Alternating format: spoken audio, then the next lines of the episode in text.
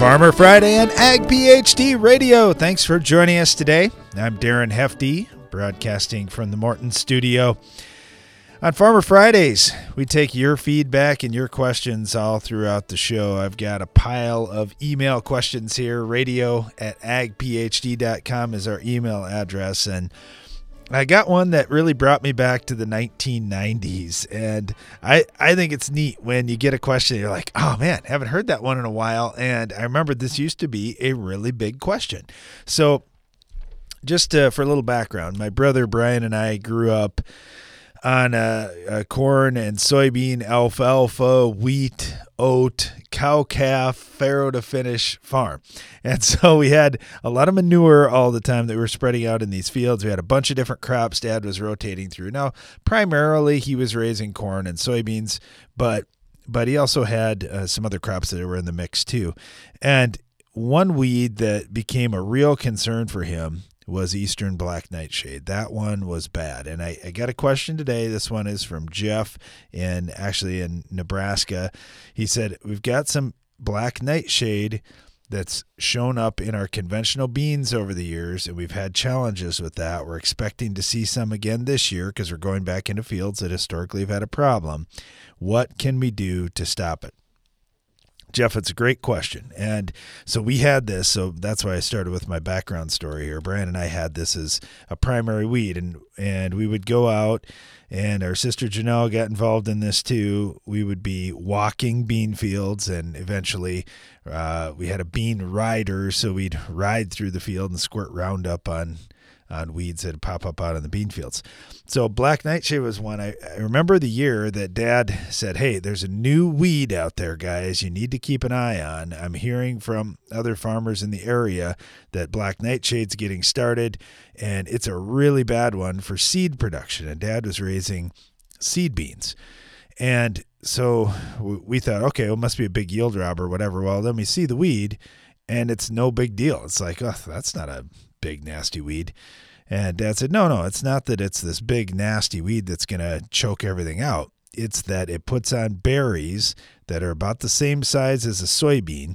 And when they burst, they spread their seeds, they stick onto the other other beans that are that are getting combined at the same time. And they can actually, if there's enough of them in a patch, for example, plug up a combine. It was a bad, bad deal. You couldn't have any of them. So the first time that we saw some black nightshade and we we had some emerge late in the season, it was walk ahead of the combine and make sure if there's any black nightshade plants out there, we're putting them in a garbage bag and getting them out of the field. It was that big a deal. Until we found the solution. So with black nightshade and conventional soybeans, the the real solution was Pursuit or Raptor. Those products are fantastic on Black Nightshade. Even we, we did a bunch of different things. There used to be a product called Pursuit Plus that we would use that was a Prowl and Pursuit premix. And if we put Pursuit Plus down, there was enough Pursuit in that soil applied application that would have enough residual to keep Black Nightshade out. We figured out that too much Pursuit could lead to carryover on our farm into corn the next year and that we had to be really cautious. We didn't want to overdo it, especially when we had a dry year. So what we we did is experiment with a lot of different rates, and and this is all towards Jeff in Nebraska's question here: conventional soybeans, black nightshade control. If we were putting out at least a half rate or or a two thirds rate of pursuit down on the soil, we did a pretty good job. And if we came back post emerge, we really liked putting out pursuit and then mixing in Flexstar. Uh, at that time, it was a lot of Cobra and Ultra Blazer, but I think Flexstar is even a little bit better on Black Nightshade. So, if you're doing a pre-emerge treatment, uh, you can use something that's going to have pursuit in there. We would recommend not exceeding three ounces of pursuit in the pre-emerge, just for fear of carryover. Or if you go post-emerge, you could use four ounces of Pursuit Raptor. Mix that with 12 ounces of Flexstar if that works in your rotation. Does a really nice job. So yeah, there's there's a lot of challenging weeds in conventional beans. We would always recommend starting with our three pre program. So if you're going to use some pursuit in the pre, that's fine. But we still want to see an authority or valor in there. We still want to see a prowl or a trifluralin, and we would love to see some metribuzin in there, which will also help on the black nightshade, by the way. So start with the three pre's. If you want to add some pursuit in at that point, you sure can, or or get a, a product like Authority Assist, for example, that would have some of that active ingredient from pursuit in there. Then you can come back over the top uh, with Flex Star to clean up if you've got your full load of pursuit up front. You can't do it twice. So it's kind of like the HPPDs that we talk about now in corn. You can do them once, you can do them pre, or you can do them post. Just don't do both, or you're going to see some carryover out there. But if you do that, Jeff, you're going to have pretty good luck controlling black nightshade in your conventional beans. All right, so uh, I I kind of got me thinking on a Farmer Friday here, taking taking your questions all throughout the show. Got me thinking back to uh, when we were growing up and we were talking about the bean walking days. The other thing that we were always struggling with was getting great grass control in our corn. And now we've got conventional corn out there again, not on our farm, but but a lot of farmers around us raising conventional corn, and it's probably eight to ten percent of the acres out there. So it's not like it's it's you know the whole corn belt or anything like that. But there's just a good number of guys that are back to conventional corn. In those fields, it's put a full rate of those grass control group 15. So a full rate of a harness, surpass, outlook, dual, Zidua up front. And that's your best bet on controlling a lot of the grasses. But starting to get some of those questions again about woolly cup grass. Had a few of those come in already this year. And that's the reason that a lot of guys in our area so quickly went to Roundup Ready corn. We could control the broadleaf weeds just fine in conventional corn. It was the tough grasses like woolly cup that popped up later. It's a warm season grass, kind of like field sandbur, a warm season grass that pops up later and those pre's just don't do a great job. So you've got to get out there when it's like one inch tall and spray something like Accent Q to take out a problem grass and conventional corn. So yeah, a lot of challenges when you, you get out of the Roundup Ready system. It is Farmer Friday on our show today, and we're broadcasting from the Morton studio. We'll dive back into the Ag PhD mailbag and talk to a few callers coming up right after this.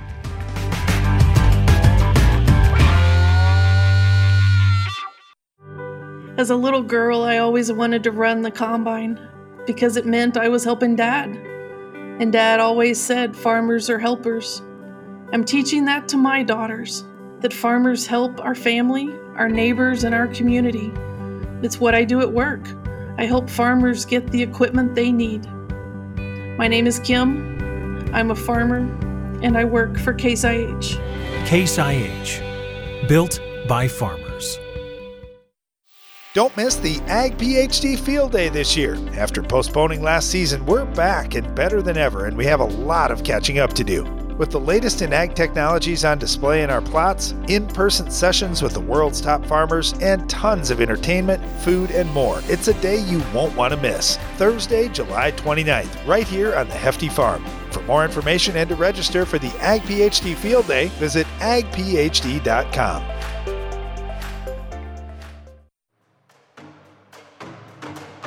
Weed control without the BS. That's more time to apply without wasting time. That's flexible tank mixing that doesn't bend the truth. That's near zero volatility with unmovable principles. With the Enlist weed control system, there is no sacrificing. Get better weed control with no ifs, ands, or buts at enlist.com. Enlist.com. Morton Buildings knows that great buildings need great people, and we want you to be the newest member of our team. Morton is expanding its construction crew, and we're seeking new and experienced candidates to fill our crew member positions. Morton provides great pay and training, so be a part of the next generation to build Morton. Don't let the opportunity to join the best construction crew in the business pass you by. Learn more on our careers page at mortonbuildings.com.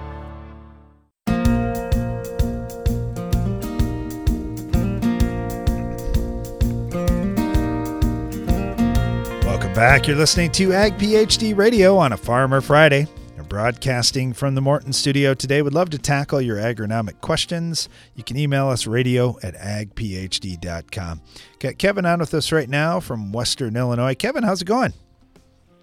Yeah, good day, Darren. How are you doing? Doing pretty well. We've got a lot of good things happening, like a half an inch of rain. Can you believe it? We're excited about a half inch of rain here, Kevin. It's it's been that dry, but but we got it. We got that little shot of rain, and it's enough to perk everything up at least for a little while. How about you? Well, we're kind of we're kind of the other way around here where we're at. You know, we started out gangbusters this spring there in uh, March and April, and uh, April was really conducive to get things done, real conducive. And then May has just went to trash on us. Uh, we've been just unusually cold, and unusually cloudy, unusually damp, and completely saturated with not without being ponded. Wow. Quite a combination. Yeah. Yeah. You know, the cloudy part is one that I wish more people would talk about because when we've got lots of sunlight out there, even if it's cool, it seems like things still do pretty well. But when it's cold and it's cloudy, to me, that just feels like disease is going to set in. I'm always concerned about that when we get cold and cloudy, and we're just not catching any sunlight out there. So that's not good for our plants either. You're right, and and what little uh, you know, like here today, normally we would be 80 degrees here. Right now, it's about 49 degrees. The wind blowing out of the north, and it's and it's just you know a mist, and you can see everything is just going backwards here. You know, uh, I've got soybeans that I planted back on the uh, sixth day of April that are only three inches tall. Wow! And uh, you know, it's just simply no sun, been cool and uh, you know they've looked good, but they just can't grow. And then uh, then you then you put into the equation whenever you do get a little bit of sunshine for a couple three days and the wind blows 30 mile an hour, you know all the commercial sprayers are way behind. The people are trying to side dress corn and trying to spray, and they're all you know this is all behind because the conditions have just not been conducive. It's just been a unusual year. yeah, yeah, no, no kidding. I was on a, another radio show earlier today, and I, they asked me the question. They're like, "Why are we seeing all these weeds out in cornfields? We haven't hardly had any moisture. We haven't had any decent growing degrees out there, but but we got weeds coming, and you know the weeds don't know any better but to just keep keep coming to keep us busy out in some of these cornfields. I understand you had a, a weed question or a herbicide question on your corn. Uh no, I actually sometime I want to discuss. I've got a you know a question about uh, oh uh, ear fungus, ear ear, ear oh. blight, or uh, you know, but I don't want to take time today because you got other things to do, you know. But uh, uh, or ear smut is what I was trying to say. What you know, I've seen to run into quite a bit, quite a bit of that. Uh, I'm a high producing and I've read where there's nitrogen has a tendency to kind of help promote that. And yep, yep. But that's for another time. I don't want to hold up today. You know, you know, Kevin. Though it's interesting that you bring that up because uh, earlier this week we had uh, a representative FMC on our show, and they've got Xyway fungicide that they're promoting, putting out at planting time. And we've done a little bit of that on our farm last year. We're doing a little bit more this year, so we'll we'll see if we learn anything. We ended up with a, a dry late summer last year. We didn't have any disease pressure to really test it, but here we go. We're cold, and um, now we've got a little bit of moisture. Maybe maybe we'll see something this year. But uh, but one of the comments that they had made is that they've seen a reduction in smut when they've got that Xyway fungicide out there. And so I'm really curious about that just to, to learn a little bit more to see, you know, a lot of times the smut, it takes an injury of some sort, whether it's from wind or hail or something like that to, to really get it going. And there seems to be differences between hybrids as well. But if we could put a fungicide on at planting time and protect against a lot of that potential for smut later down the road, that would be really a good deal. Yeah, yeah, yeah. And like I said, I am high management here, but I haven't done any in-furrow fungicide.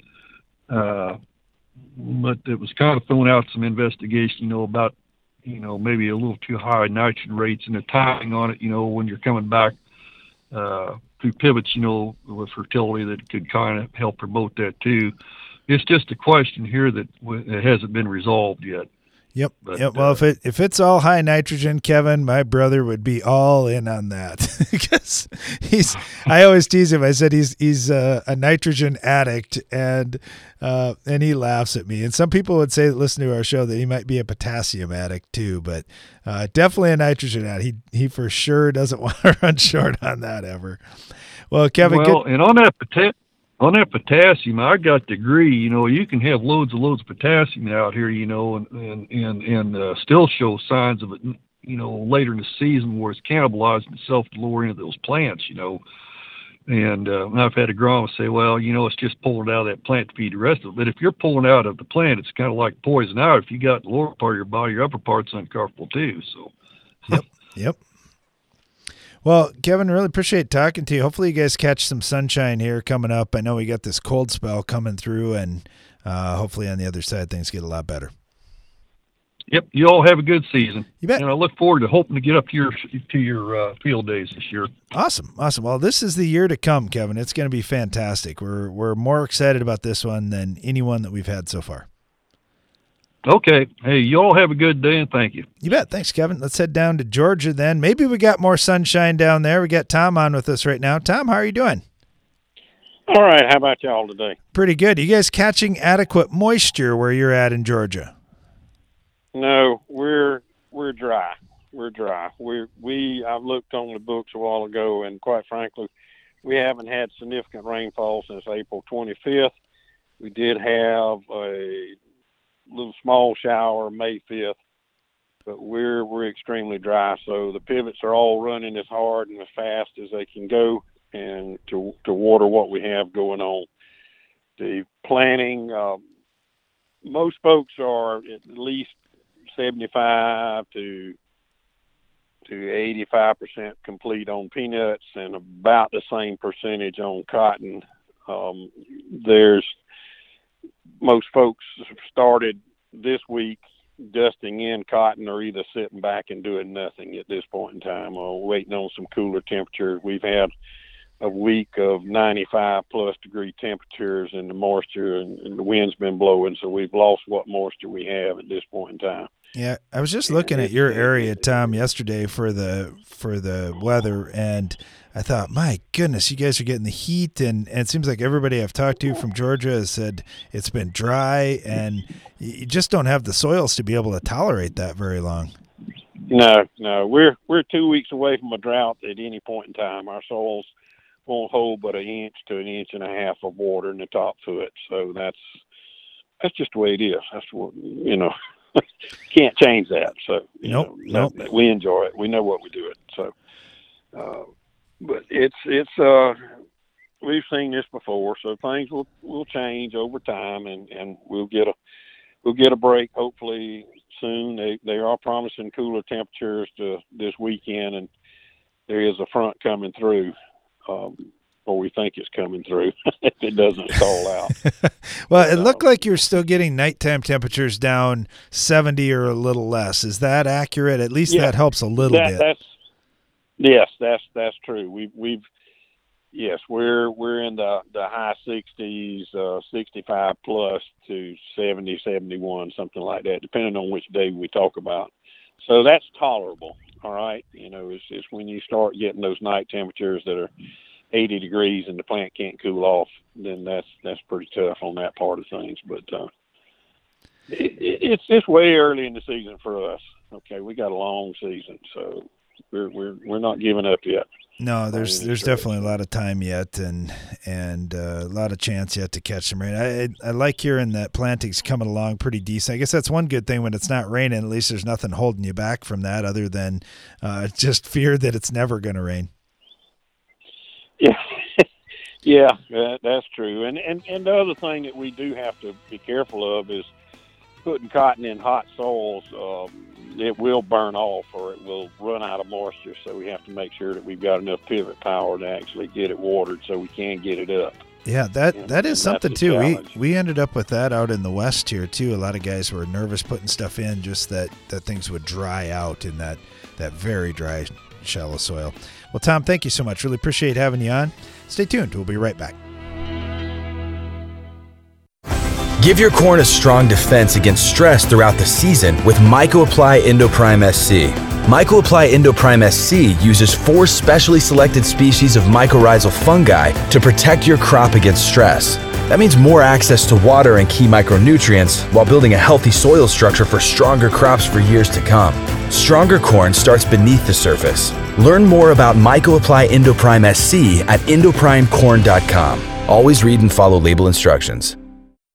If you're a student seeking a career in agriculture or just want to learn more about raising good crops, at Ag PhD we have some great news for you. On Saturday, June 26th, we're holding an Ag PhD Young Farmers Field Day right here on our farm. In addition to providing great information, we'll be heading into the fields to show you the principles of agronomy and crop scouting firsthand. College scholarships will be available to eligible attendees too. For more information and to register for the Young Farmers Field Day, visit agphd.com. Your soil, your season, your edge. Make the new three point Soil Warrior Edge from Environmental Tillage Systems your strip tillage system. Because you don't get to choose the condition of your soil, the Soil Warrior Edge is engineered to handle whatever's in your fields. That same durable engineering goes the extra acre when that's what you have to do. The new Soil Warrior Edge three point mounted strip till system. Learn more at soilwarrior.com.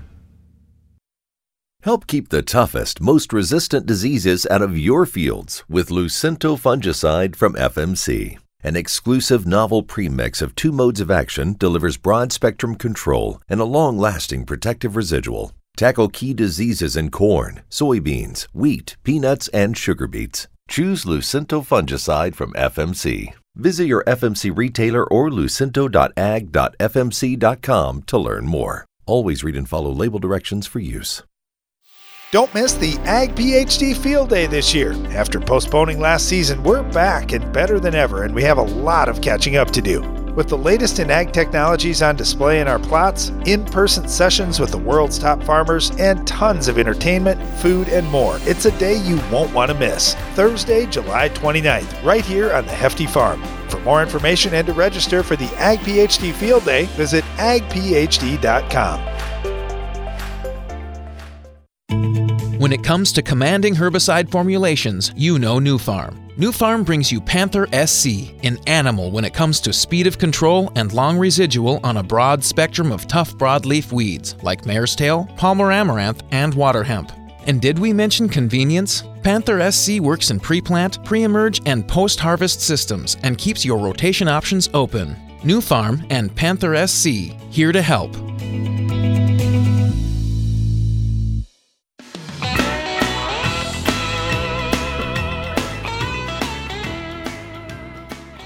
Welcome back. You're listening to Ag PhD Radio. It's a Farmer Friday here in the Morton studio, and we're taking your calls and questions here. Let's head back to the phone lines. We've got Michael down in Kansas. Michael, how's it going? Hi. Uh, things are going good. We uh, we've been dry here, and we finally got our rain that we needed badly. Excellent. That's that's. Uh, I tell you what, when you're dry and that rain comes, it's really really exciting. did you get a good shot? Did you get a half inch? Did you get an inch? Uh, did you get even more? Oh, we had an we had an inch forty one. Wow, excellent. And, uh, it's been kind of frustrating the last few weeks.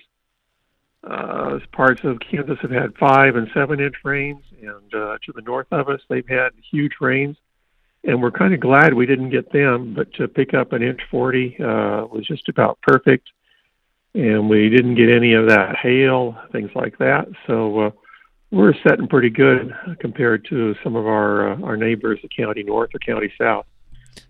Sure, sure. Now, talk to us about that. Now, when you were dry, did you have seed that wasn't growing very well, or plants that were just kind of sitting there? Did you have herbicides that weren't working?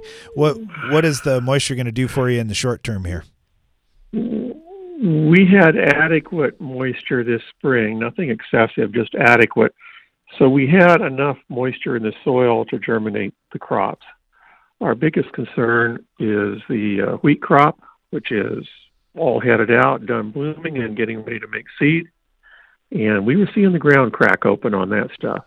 Uh, no sign of severe stress, but uh, we were within days or hours of being in real trouble. Wow. Yeah, not a good time of year to to run out of gas. And uh, what do you think about the wheat crop now? With the moisture, are you are you pretty confident? Do you think you're going to have something decent? I'm sure it'll be decent. Uh, the there, this has kind of been a tale of two crops. We didn't have fall moisture to bring up the wheat crop if it was planted behind soybeans, for instance, or if it was planted late. And so the stuff didn't come up until we had rains in November, which is far too late for our country. Those people who were planting continuous wheat uh, or got it in really early in September had a rain and got their wheat crop up. So we weren't very optimistic.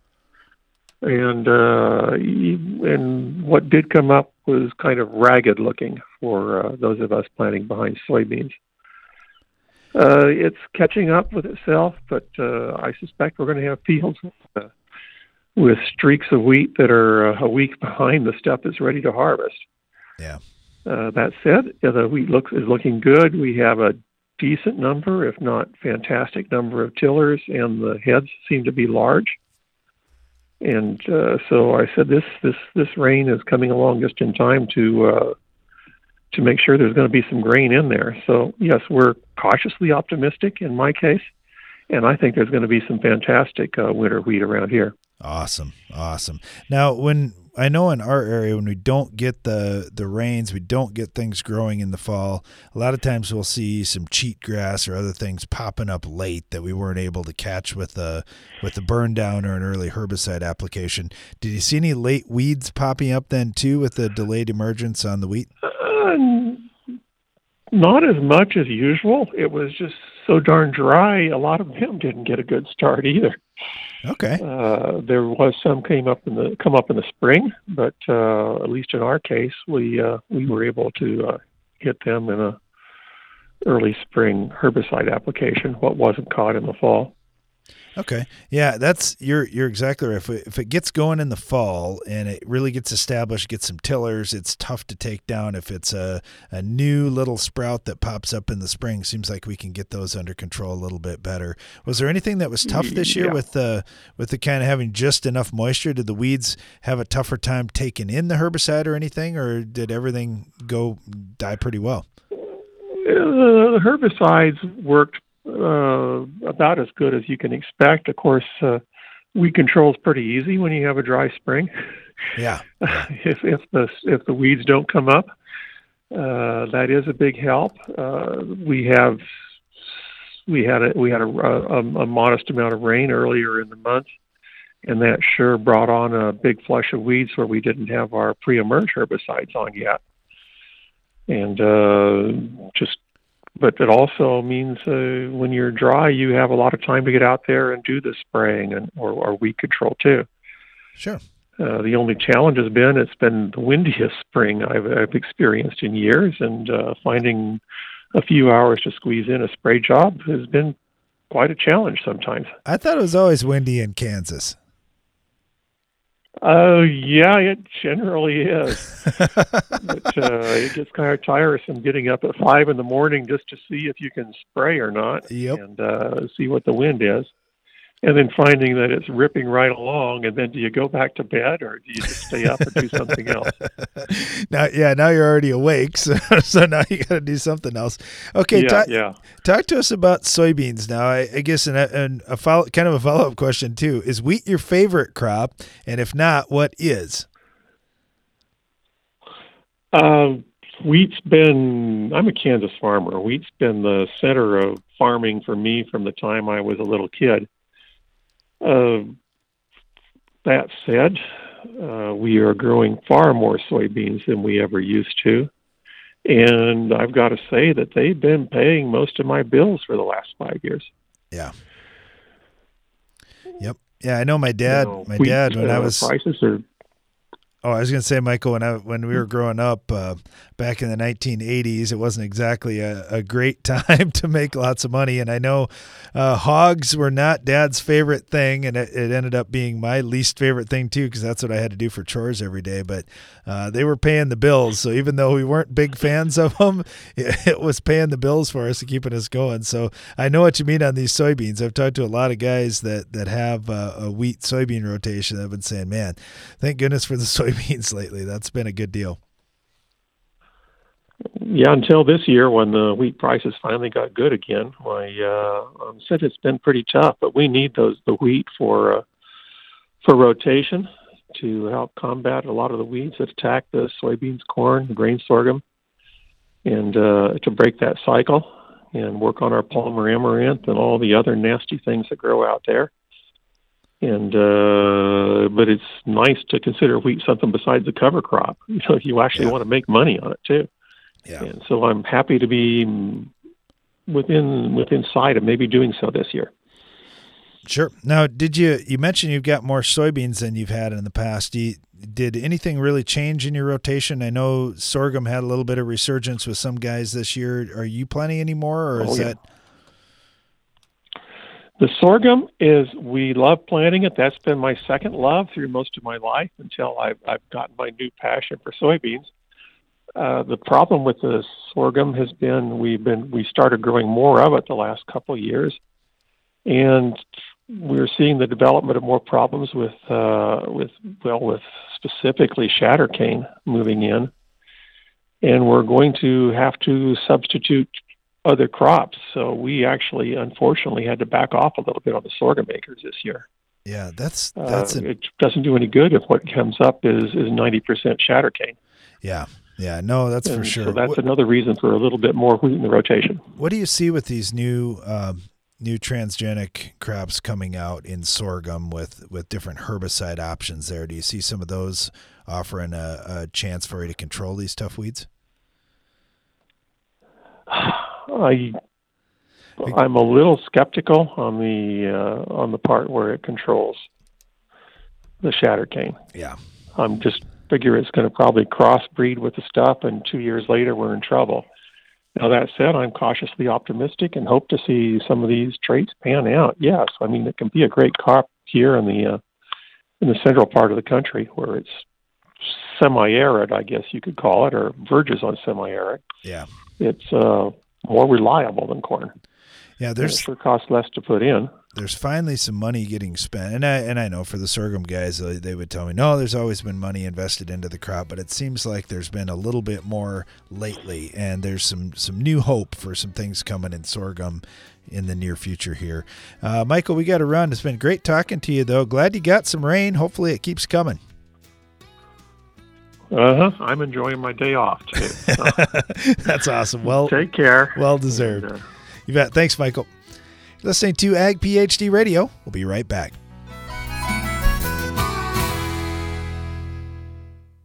Downtime during spraying can lead to huge yield losses. Keep rolling with the Pentair Hypro Force Field. This pump features a unique self-regulated chamber that allows the pump to run dry while eliminating cracked seals, so you can spray longer and more reliably. Learn more at pentair.com/hypro. Stop losing money from your stored grain with the EndZone fan control system from Farm Shop MFG. The EndZone monitors outside conditions to run your fans so your grain naturally reaches ideal temperature and humidity. For more information, visit farmshopmfg.com.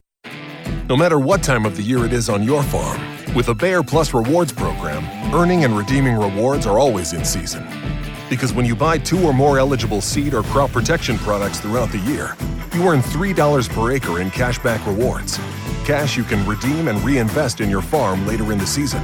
That's Bayer Plus Rewards, and that's how we're helping make every part of your season, well, rewarding. Visit mybayerplus.com to learn more. See program terms and conditions for full details. Don't miss the Ag PhD Field Day this year. After postponing last season, we're back and better than ever, and we have a lot of catching up to do. With the latest in ag technologies on display in our plots, in person sessions with the world's top farmers, and tons of entertainment, food, and more, it's a day you won't want to miss. Thursday, July 29th, right here on the Hefty Farm. For more information and to register for the Ag PhD Field Day, visit agphd.com. Introducing the next generation of weed control in wheat, Wide AR Match Herbicide. Uh, I'm sorry, is this a typo? I mean, there's an AR in the middle of Wide Match. Mm-hmm, that's the name. It's called Wide Arm Match Herbicide. Oh, my bad. From the top. Introducing Wide Arm Match from Corteva Agriscience. It's not a typo, it's an upgrade. The AR stands for Arylex Active for improved control of the toughest broadleaf weeds in wheat. Talk with your retailer to learn more. If you're a student seeking a career in agriculture or just want to learn more about raising good crops, at Ag PhD we have some great news for you. On Saturday, June 26th, we're holding an Ag PhD Young Farmers Field Day right here on our farm. In addition to providing great information, we'll be heading into the fields to show you the principles of agronomy and crop scouting firsthand. College scholarships will be available to eligible attendees too. For more information and to register for the Young Farmers Field Day, visit agphd.com. Revytek fungicide from BASF has been specifically developed for the selective soybean grower who doesn't compromise. If you think good is good enough, if you're okay with just achieving rather than overachieving, if average is your goal, this is not the fungicide for you. Revytek fungicide, brand new chemistry, three no excuse modes of action, zero modes of compromise. Sounds like the fungicide for you. Revytek fungicide from BASF. That's smart. Always read and follow label directions.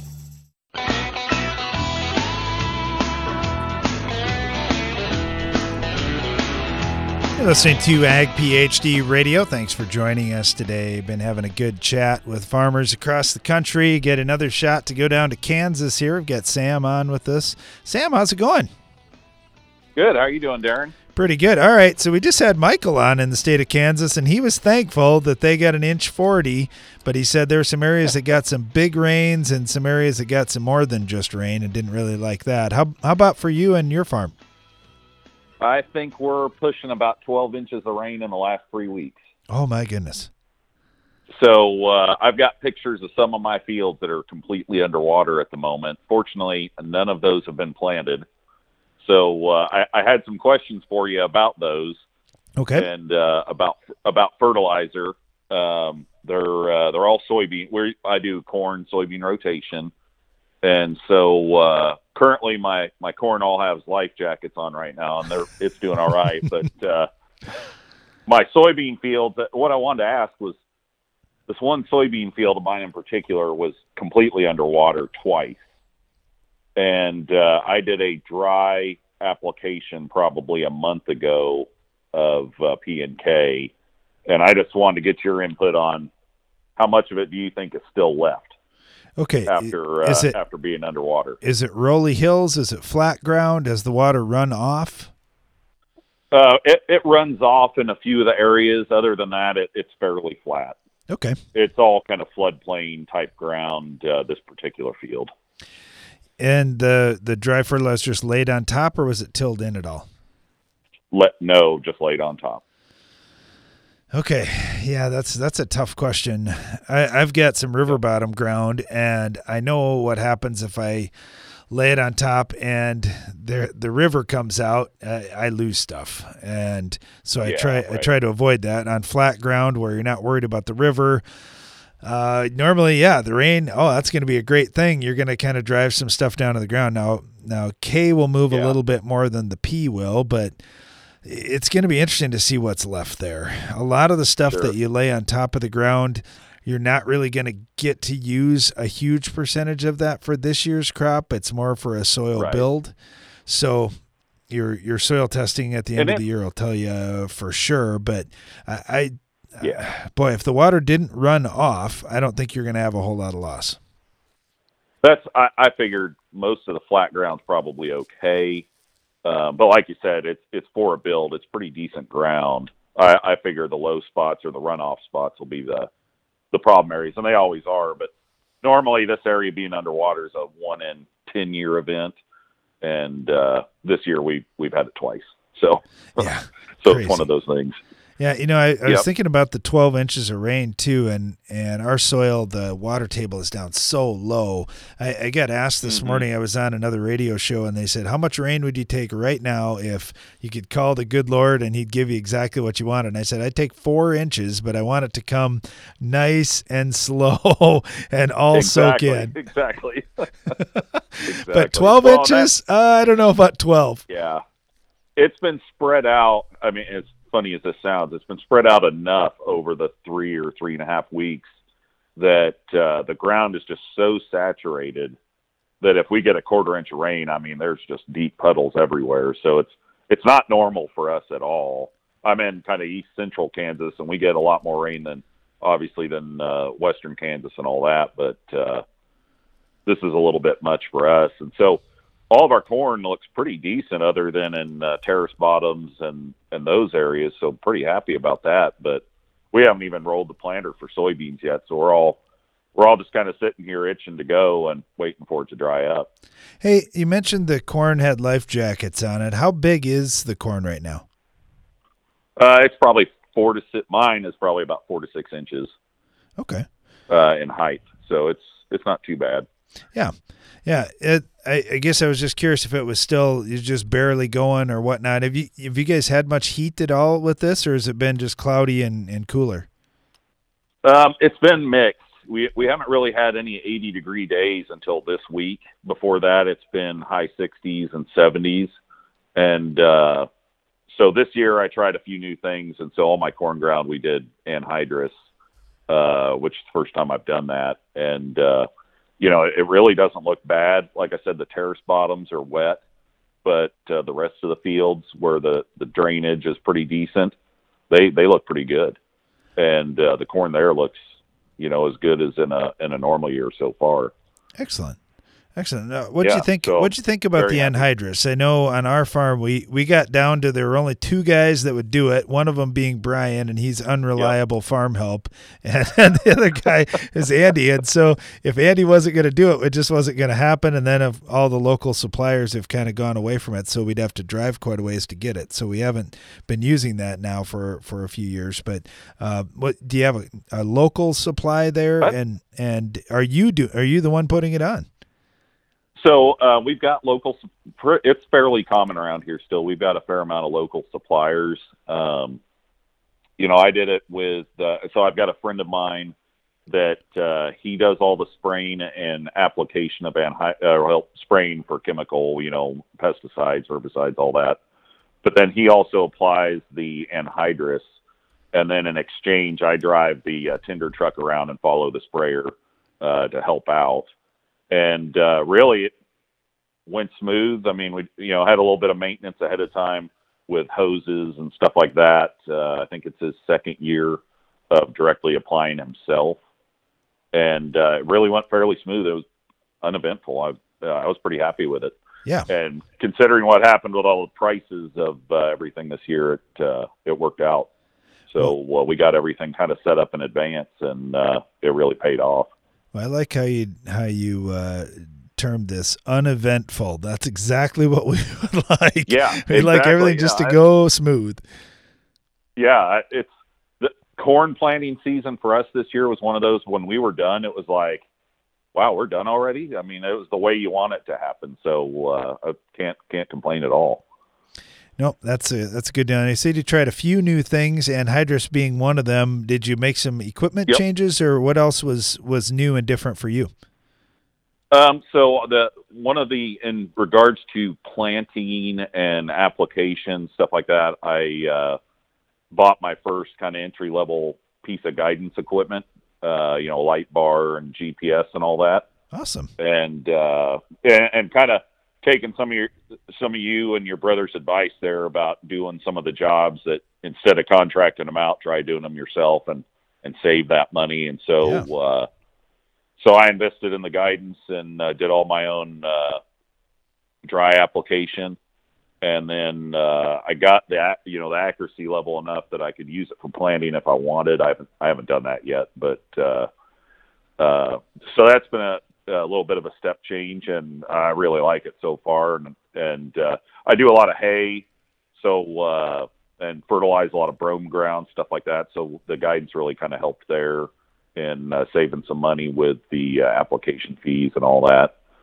And uh, so that was one thing, and then the other was uh, it's new to us. It's a lease return, a higher horsepower tractor, just uh, give us more capability and wider tools and stuff like that. So uh, you know, decrease the amount of time we spend in the field. Yeah, yeah, that's awesome. So that's awesome. Well, I like Yeah, uh, like so when you mentioned the good. hay, the hay and the brome ground. Uh, how did that hold up with this rain? Is that a good thing there? Oh yeah, uh, the we have uh, brome and native prairie grass, so we haven't. It's been kind of a cool spring, so the uh, native prairie grass seems to be a little slow getting started, but the brome is looking wonderful, and I'm knocking on wood as we speak. Uh, it just needs to make it here another month, and we'll uh, get it rolled up in bales. So uh, it's it's looking real good. Outstanding. That's actually worth some money this year too, which is a great thing. Oh yeah, absolutely. Yep, absolutely. Awesome. Well, good talking to you, Sam. Really Yeah. appreciate uh, really appreciate hearing from you. Hopefully, you get some sunshine and, and dry things out. We'll Oh, take we'll some take extra rain. If you guys have extra rain, just Uh, just I'll send it north. you. Yeah, we'll trade you. Yeah. All right. Well, sounds great. Thanks, Hey, Sam. Thank you. You bet. Yep. Keep up the good work. Oh, thanks. Thanks. Listening to Ag PhD radio, and yeah, it's fun. It's fun chatting with other growers, and it seems like whenever you think, "Oh man, we've got it tough," uh, twelve inches of rain in the last three weeks. Okay, okay, that that would be really tough. It's a lot of times harder when you've got too much of something versus not quite enough. But uh, certainly a lot of challenges this growing season. We'll we'll jump back on the phone lines right after this.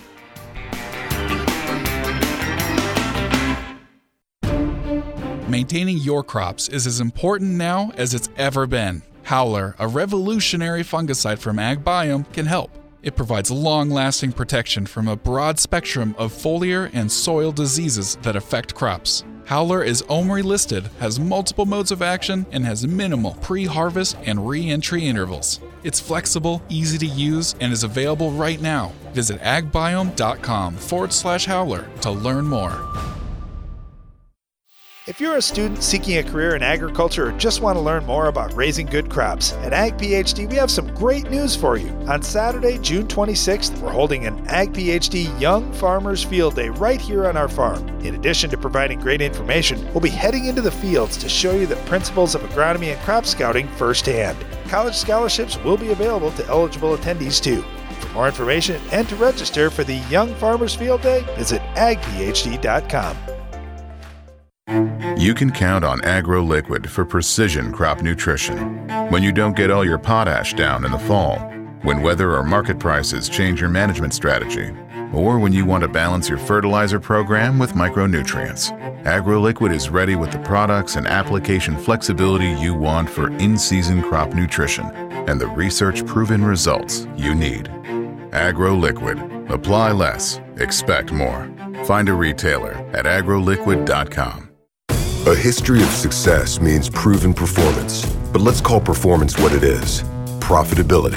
And boosting yours, no matter what the season brings, is the goal of DeKalb brand corn. Backed by exclusive genetics, whole farm solutions, and unmatched dealer support. Let nothing shake your perseverance. Ask your dealer how DeKalb brand corn can help you realize a future of performance. Always read and follow IRM where applicable, grain marketing, and all other stewardship practices and pesticide label directions.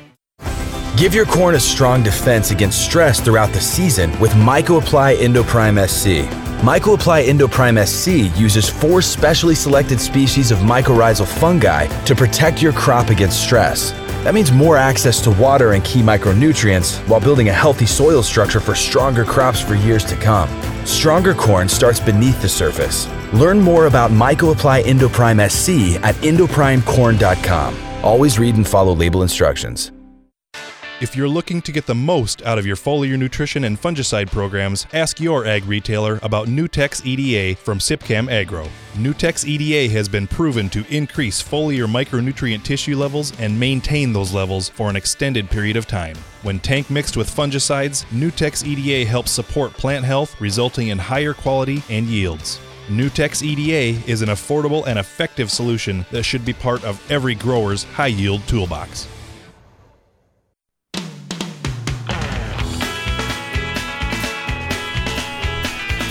Back. You're listening to Ag PhD Radio. It's been fun catching up with farmers all around. Got another one on with us right now. We got James down in Nebraska. James, how's it going? Oh, I tell you, it's a cold kind of scouting day. I wish I'd have brought my Carhartt this morning. you know, it's funny because I uh, I've got a pickup and I've got uh, a Dodge pickup and I've got Ram boxes on the side, which has been great because I carry so much extra stuff with me just in case. I've always got a coat. I still have a stocking hat and thick gloves along too, and it looks like I'm going to need it here the next few days. So I know exactly what you're talking about. Yep, not a very good GDU day. No, no, it sure isn't. And, you know, it, it's just one of those things. It feels like it is so late in the year. And I get that it's June next week, but we just got in the field so early this year that it seems like forever ago when we started planting and, and we still have short crops. So it's, it's kind of unusual. Yeah. All right. So what are you seeing out there? I, I understand you're seeing, starting to see a little interveinal striping in plants.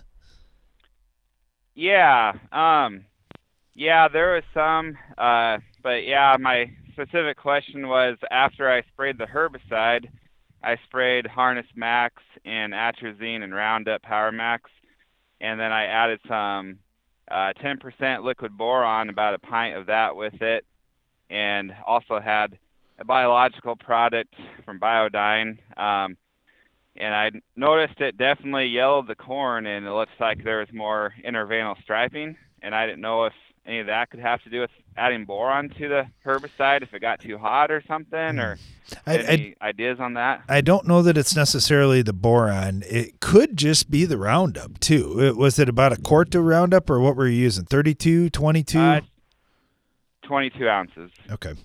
Yeah, it isn't a super high and rate. I had but- the water right, water right also in there. Okay. Uh, it's not a super high rate of Roundup, but sometimes we do see a, a little bit of yellowing, at least for the first few days after a Roundup application, just as the plant tries to work that through. The the plant doesn't actually metabolize the Roundup; it just compartmentalizes it, so it it pushes it down into the root system. And when you aren't really growing very fast, that can sometimes be a problem. Um, we've we've been utilizing. There's one patented safener for Roundup called MegaGrow, and it's basically just PGRs that that help the plant continue growing even after that Roundup application. So that could be it. But you also could be seeing due to cooler weather, you could be seeing just a limited uptake of things like iron or sulfur or possibly even zinc. Uh, you could do a plant tissue test and see if you notice anything in that, because if it's on the newest leaves, it's typically iron, sulfur, or zinc. If it's on the lower leaves on the plant and it's striping, it could be magnesium. Yeah, and I just had applied Monday AMS, got 40 hundredths of rain, sprayed Tuesday evening, got half an inch. It was warm the next day, and then yesterday was cold. Okay. Okay. So that was the weather pattern, but Okay. anyways. You know, thinking about that magnesium uh, with cold weather, our plants have a tough time pulling magnesium up. Just like in our pastures, we'll always be putting something out there for the cattle so we don't have grass tetany, which is just a shortage of magnesium. It, it could be that as well, just that we need some sunshine. Yeah, and it's uh stages like V2, now it's going to V3. If it's not completely green at V3, I- I'm probably already losing some yield potential, aren't I, on that? Well, I I think that we we definitely could be a little bit. I I don't think that we would say, "Oh, I'm going to choose something not looking awesome," and and think I'm going to get better yield with that. So I, I don't doubt it at all. We've got at least 700 bushel potential. So how much are you losing? Are you now down to 600 bushel potential in your field? Are we already down to 400 bushel potential? I'm not sure, but I, I kind of think of it that way because, heck, we know David Hula's had 700 bushel corn. Now, not like a whole field or anything, but parts of the field. And if you can raise that much and you've got that much potential, how do we protect as much as we can? And right now, like you say, V2 into V3, we're already starting to determine that ear just a little bit anyway. And if we can have everything being in a, in a great spot, that's a better situation to be in, no doubt about that. Yeah, I don't suspect it will grow very fast the next couple days, but anyway, so Yeah, just do everything we can to, to reduce stress. And, and I know right now a lot of sprayers in this geography are shut off because guys like it's probably not going to work anyway. It's too cold, and and even if it wasn't too cold, it's too windy. So we we run into that kind of situation from time to time. We we just need some sunshine and some heat right now as much as anything. yeah. Yep. Yeah, 2 days ago I looked it up. I think planted April 28th, it was like 350 GDUs. Wow. Yep. Yep. Yeah. It's it's it, honestly it's even amazing. It's that much. It, it, seems like we haven't hardly accumulated any, but uh, but yeah, it's it's going to turn now. And and you said your moisture situation's okay at this point. Uh yeah, we had uh we were in a really bad drought um in uh last year, uh almost half the yield of normal. Um but uh we got 12 inches of moisture after harvest and now we've been catching small, you know, 30 to 50 hundredth rains and it's muddy out here, so Okay. Um we have enough for now, so. Yeah. Yeah, now we just need the heat and we need the sunshine, that's for sure. Uh Yep. Awesome. Well, James, if you end up pulling a plant tissue test or anything else, if you see anything super unusual, uh, let us know. We'd love to love to see what's going on. Okay. Thank you. All right. Thanks. Really appreciate it, James. Let's head out to Oregon. We've got Hunter with us right now. Hunter, I know it's been dry in Oregon too. Is that situation turning around yet? Uh, no, not for us. It's still very dry. So, okay, talk to us just a little bit. What part of Oregon are you in, and and what are crops looking like that are out there? Uh, so we're south central Oregon on the east side, so we're on the drier side, but it's been dry everywhere, and yeah, we have probably haven't had an inch of rain of precipitation probably since last fall. Wow, wow. Yeah, that's not good. Okay, so when I think about Oregon, I think rainy and cloudy a lot, but uh, not getting any of that. So is it sunny most days, or are you still getting some clouds? Um, yeah, I mean it's been pretty nice through May. We've got a few small showers that really haven't amounted to much, probably only twenty hundredths or something. So, yeah, not not enough to make much difference. But we're all irrigated, so I mean all of our pivots are pretty much running nonstop right now. Yeah, yeah. Well, I guess if you've got unlimited water and you've got sunshine, that's that's not a bad thing. Uh, do do things look decent? All all things uh, weighed out there. Yeah, yeah. I mean, all our all our fields look pretty good. The alfalfa's growing good. Um, it's probably right on schedule. It's been cool this last week, so it's kind of slowed down growing, but it's supposed to uh, warm up from today on to, into next week. So I'm sure it's going to start growing pretty quick now. You bet. Yeah, a lot of growers in our area are taking their first cutting of alfalfa right now. How far are you guys along with the alfalfa process? Uh, so we will probably start first, depending on how it grows the next couple of weeks. But you know, between the 10th and 15th of uh, June. So I'm guessing by the 15th we should be started hopefully. Okay.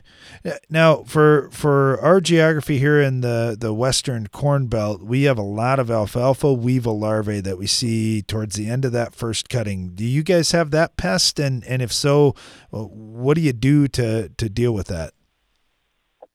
Um so we don't really have a bad problem with weevils in our area, but uh, I do know it is common in other areas nearby. Uh, we just don't seem to luckily have weevils as bad.